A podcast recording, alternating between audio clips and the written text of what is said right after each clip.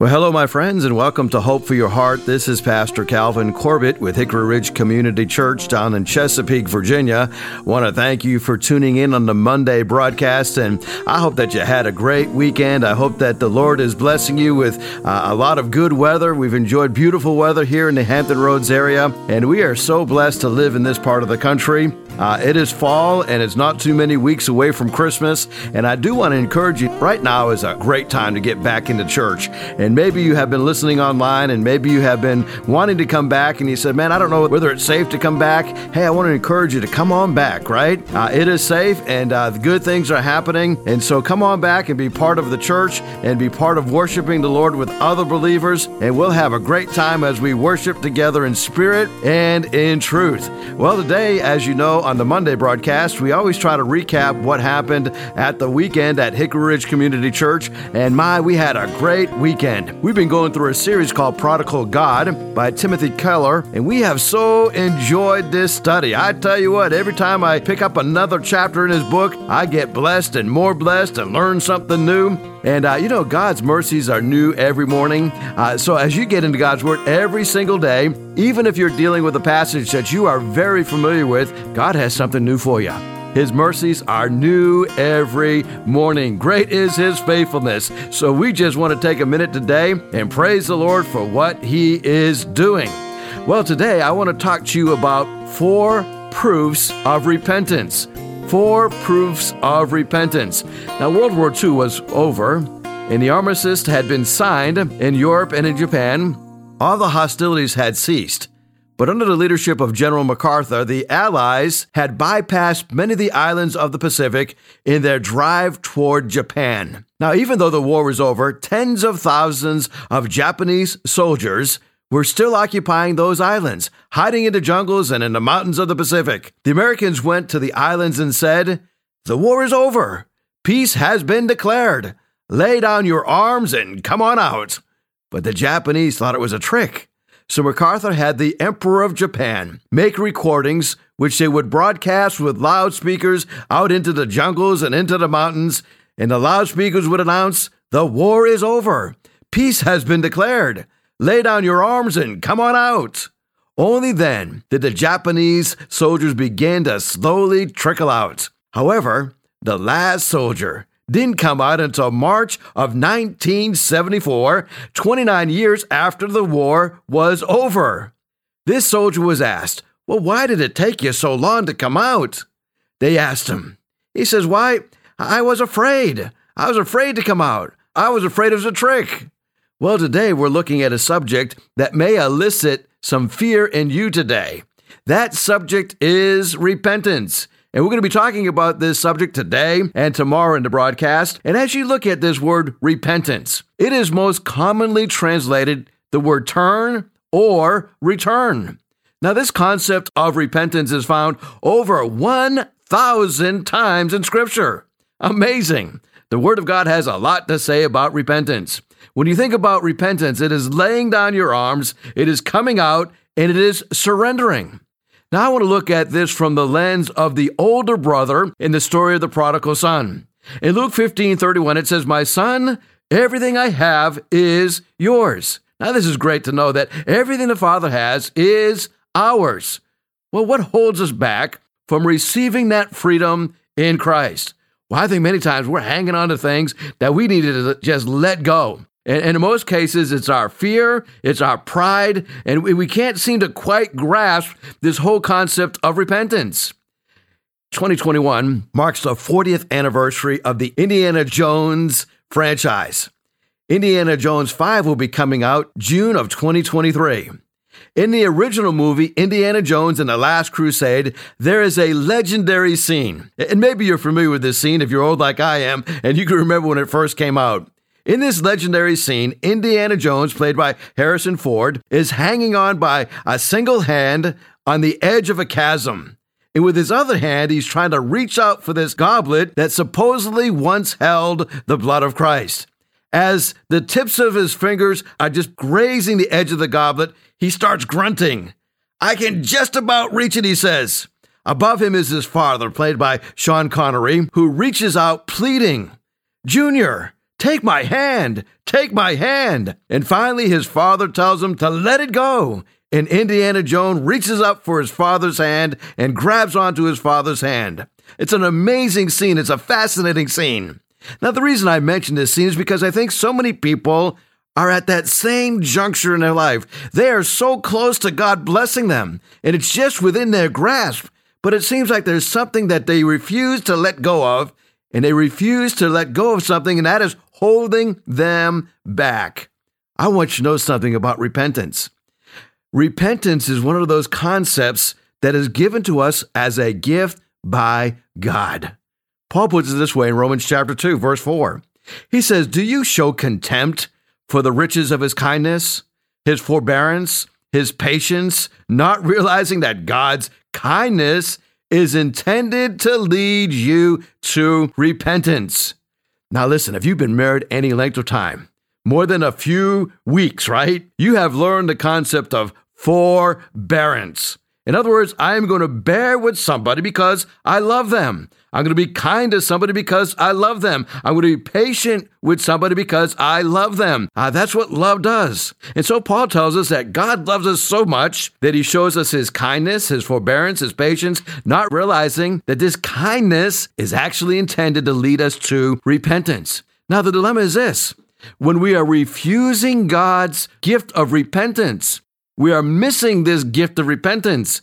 We no longer see his goodness or his kindness. We are stuck up on a hurt that we refuse to release. So I want to encourage you today as we look at this subject of repentance. I'm going to give you four proofs of repentance, okay? Uh, they're really simple truths that every one of us goes through this process when we understand the whole concept of repentance. Now, before we go too far, I think that the main barrier, as we look at the story of the prodigal son, found in Luke chapter 15, I think the main barrier uh, that we are looking at with that older brother is that he is like the Pharisees. The main barrier between the Pharisees and God is not their sins, but as one person said, it is their damnable good works. As we look at this story, the father in the story of the prodigal son says to the older brother, the oldest son, All that I have is yours. Everything I have is yours. Now, if this is truly the case, why is the older brother, why is he so miserable? Why does he refuse to go in and, and enjoy that welcome home party that was given for his brother? You see, that younger brother repented, but the older brother did not.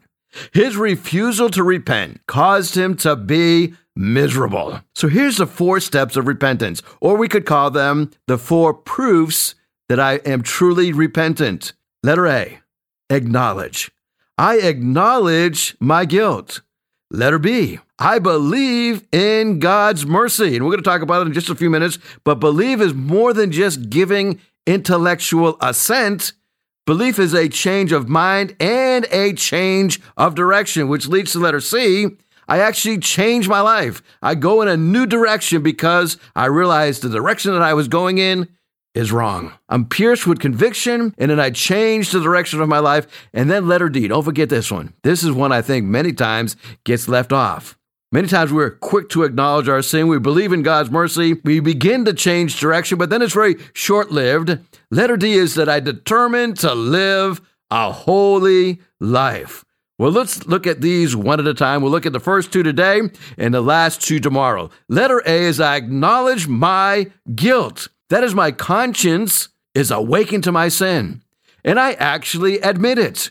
Now, this is a tough one, right? That first step of admitting that I'm wrong. But Paul put it this way 2 Corinthians 7 10, godly sorrow brings about repentance that leads to salvation. And then I love this next little phrase.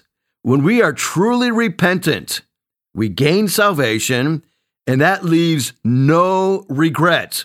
But then Paul puts a comment, right? And so Paul puts a comment. He says, however, uh, or puts that but in there. Worldly sorrow, on the other hand, brings about death. There's a difference here between repentance and regret. Have you ever experienced godly sorrow in your life? Life is just filled with regrets, but regret is not godly sorrow. Paul said that those who come against the truth, those who are opposed to the truth, he calls those opponents. And he says to young Timothy, Hey, Timothy, when those are opposed to the truth, you must gently instruct them in the hope that God will grant them repentance, leading them to a knowledge of the truth. You see, godly sorrow is, is this kind of sorrow that we feel when we recognize just how wretched we are. And that is what brings about repentance. It's a sinner that is moved to the point of tears of grief. Now, a great example of this found in the Bible is Peter. I love Peter. I think I can so relate to Peter, and maybe you can too. It, seems like Peter had a mouth foot disease. It seems like he always put his foot in his mouth, right? He would speak first and then think about what he said later. Well, Peter, at the time of Jesus' arrest and the trial, uh, he's gathered around with the other disciples and, and, and he says, You know, the rest of these guys, you know, the rest of these disciples, they may abandon you because Jesus prophesied that all of the, the disciples would abandon him. He says, they're going to smite the shepherd, and the sheep are going to be scattered. Well, Peter got up there and says, Well, the rest of these guys, they might leave you, but not me. I will even die for you. Well, it wasn't too long after Peter said those words when he is accused as being a follower of Jesus. Now, Peter disowned Jesus by cursing and swearing to his accuser. He says, I never knew the man. I don't know the man. And then all of a sudden, Peter hears that rooster crow three times, and he remembers the word of Jesus who had prophesied these very actions. And it says, when Peter remembered that, you know, that crow, that rooster crowing triggered his memory. And it says he came under conviction and he went out and he wept bitterly. Now, now James also talks about acknowledging our sins. And he says, when we go through this process of repentance, we wash our hands, he says, you sinners, and you purify your hearts, you double minded. Grieve, mourn, and wail. Change your laughter to mourning and your joy to gloom. So here James is referencing this kind of deep sorrow. And he's given us this command. When we experience and acknowledge this deep sorrow, this, this sorrow of guilt, we grieve, we mourn, and we wail. Now, there's a major difference between regret and repentance. Now, listen, if you're driving down the road and maybe you've had this happen, uh, you get what they call the Kmart Blue Light Special uh, one of uh, Chesapeake's finest or Virginia State Police finest, they pull you over and they've got those lights flashing and uh, they pull you over and they say, Well, sir or ma'am, uh, the reason I pulled you over is because you were exceeding the speed limit. And they tell you how fast you were going and what the speed limit is. And then they write you a wonderful summons, a wonderful ticket, and you sign it, you go on your merry way, and you pay the fine. Now, if you're like most people, uh, you're not too regretful that you were speeding. You don't have uh, a change of, of attitude about speeding, but you regret you got caught. You said, man, I should have turned on my GPS and it would have warned me that there was a speed trap ahead, but I didn't have it on. And I'm just barreling on through here, not paying attention. I got pulled over and I got this ticket, and, uh, and we regret we got caught, but there's no change. James tells us that we were double minded. Prior to admitting our sins, we were dual minded. On one hand, we wanted to have the applause of man, and on the other hand, we want to have the applause of God. You can't have both. So James says you should grieve and mourn and wail and change your laughter to mourning and change your joy to gloom. Now, as we look at the Old Testament prophets, they were given the duty to call for the people to repent. And they encouraged the people to grieve over their sins and to sit down in sackcloth and ashes. You know, as you look at grieving and, and mourning, the, the best way that I can, can maybe describe it and put words to it is, is thinking about what happens when somebody that you really love dies. Uh, you know, it's hard to believe, but it's been almost 20 years since my dad has passed away. And sometimes I'll be I'll be just driving down the road and I'll be thinking about my dad out of the blue and and I just tears would just fill my eyes. Not too long ago, I consoled the family and they just lost a loved one uh, through suicide, a terrible ordeal. And uh, and the young lady who was involved with this uh, gentleman, uh, when she heard the news of his passing and and that he had taken his life, Uh, she just mourned and wept bitterly, almost uncontrollably, and, and she grabbed me and she was just shaking from from just that pain. And it wasn't that she was trying to do this, it's that the emotion of losing somebody, that grief, just overwhelmed her. You know, there's some biblical examples of this as well. Godly sorrow was shown by David. We learned from Acts chapter 13, and you already know this, that David was a man after God's own heart. David revealed his godly sorrow for his sins. And he wrote many Psalms about this, but perhaps the most popular one is Psalm 51. And we're going to read that in, in just a moment. But in other Psalms, like Psalm 6 6, David pleads with God for mercy and he cries out. And he says, I am just worn out from, from groaning. All night long I flood my bed with, with weeping and I drench my couch with tears. You know, the Apostle Paul described his own battles with sin. He said this about his sin when he was when he was moved to repent of his sin. He says, What a wretched man I am! Who will rescue me from this body of death? And then he gives an answer. He says, When I felt overwhelmed with my sin, I began to repent the fact that I'm a wretched man. And he says, Who's going to rescue me? And he tells us who's going to rescue us. And he says, Thanks be to God through Jesus Christ our Lord. Well, I want you to know when you're at that point of acknowledging your sin, Christ is right there, ready to rescue you. He realizes the torment that you go through and, and, the, and the slaying of your pride when you acknowledge your sin. David also understood that. If you have never read Psalm 51, I want to encourage you to become very familiar with Psalm 51. As a matter of fact, in Sunday service at our 11 o'clock service, we did a thing called responsive reading, and I had the congregation read one verse and, and I would read another verse. But I want to read Psalm 51, verses 1 through 12, and just make a few comments as I go through this because, you know, godly sorrow results from a heartfelt conviction that we have offended God by our sin. So David says this Have mercy on me, O God, according to your unfailing love, according to your great compassion. Blot out my transgressions. Verse number two Wash away all my iniquity and cleanse me from my sin. For I know my transgressions and my sin is always before me. Against you, uh, you only have I sinned and done what is evil in your sight. So you are right in your verdict. You are justified when you judge. Surely I was sinful at birth, sinful from the time that my mother conceived me. Yet you desired faithfulness even in the womb. You taught me wisdom in that secret place. Verse number seven is a, a beautiful picture Cleanse me with hyssop, and I will be clean. And maybe David is talking about uh, that branch that the nation of Israel were told to take that branch and sprinkle that blood of that lamb and put it up on the doorpost. And so when that death angel came through, they would pass over. Why? Because that family was cleansed ceremonially because of the blood on the doorpost. And David is crying out to God, Cleanse me with hyssop, and I will be clean. Wash me, and I'll be whiter than snow. Uh, verse number eight, he says, Let me hear joy and gladness. Let the bones that you have crushed Rejoice. Hide your face from my sins. Blot out my iniquity. Create in me a clean heart, O God, and renew a steadfast spirit within me. Do not cast me from your presence or take your Holy Spirit from me. Restore to me the joy of your salvation and grant me a willing spirit to sustain me.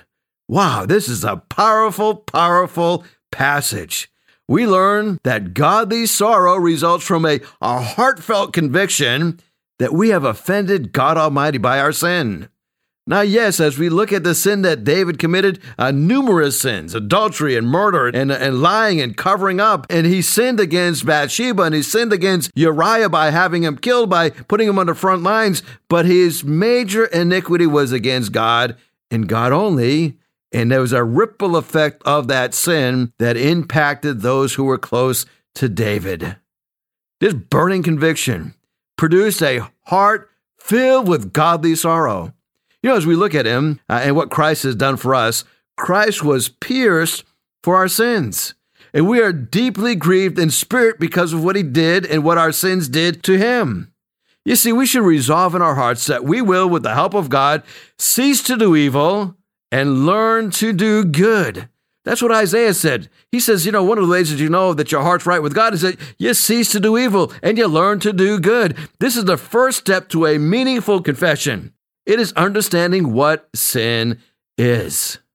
Now, in Psalm 51, David uses three different words for the word sin. And an easy way to remember these three words is to spell out the word sit, S I T. So when you want to sit down and do some self inventory and ask the Holy Spirit to convict you of your sins, look at these three areas.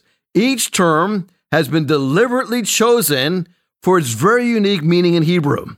So when you sit down and confess your sins, remember the word sit and spell out the word sit. So letter S stands for sin.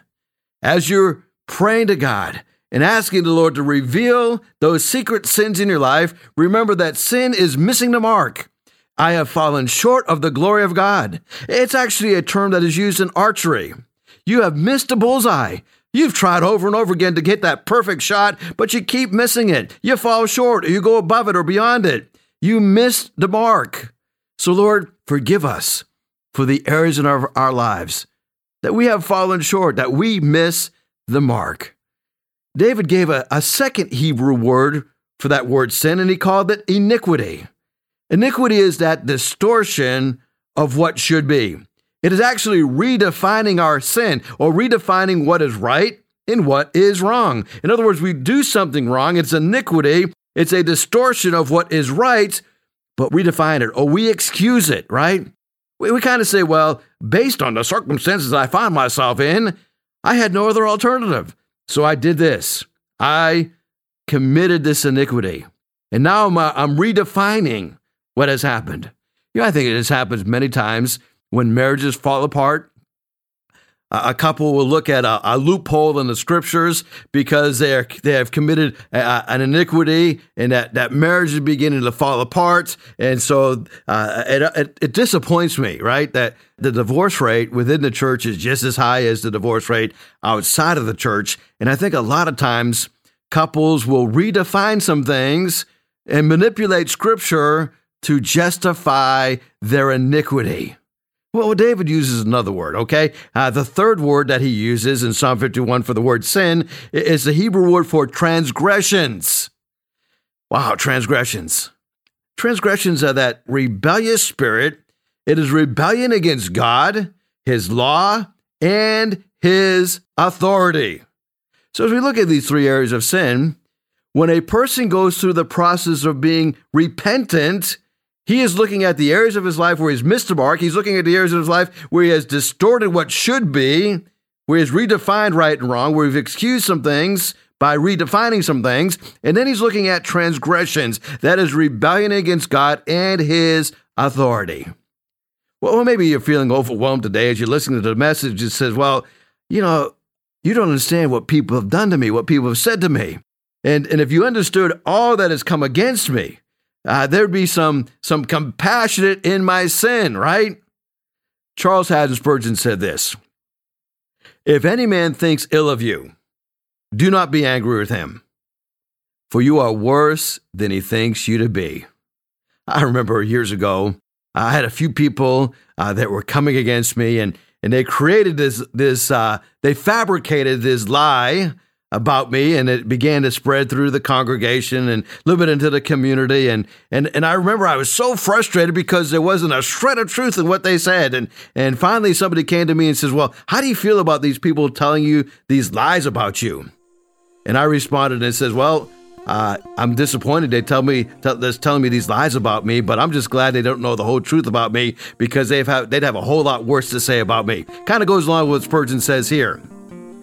As we look at the second point, we're going to follow this up tomorrow. We got to be aware of our sin, acknowledge our sin, but let her be, we've got to believe in God's mercy. You see, true repentance apprehends or takes hold of God's mercy in Jesus Christ. So David said, Have mercy on me, O God, according to your unfailing love, according to your great compassion, blot out my transgressions. Well, I hope you join me tomorrow as we talk about mercy, God's mercy, tapping into that mercy as we go through times of repentance. Well, thank you so much for listening today. Certainly do appreciate you checking us out today. I want you to know that we pray for you. And if you have something that is weighing heavy on your heart, you can shoot me an email at ccorbitt at hrcc7.org. That's C C O R B I T T at hrcc7.org. Or you can call me at 252 267 2365. Thank you so much for listening to the broadcast. God bless you. I'll talk with you tomorrow. Hickory Ridge Community Church is located at 3220 South Battlefield Boulevard, Chesapeake, Virginia. Sunday service times are at 9 a.m. and 11 a.m. We'd love for you to join us. For more information, you go to our website at www.hrcc7.org. No matter what you're going through, remember, in Jesus Christ, there is always hope for your heart.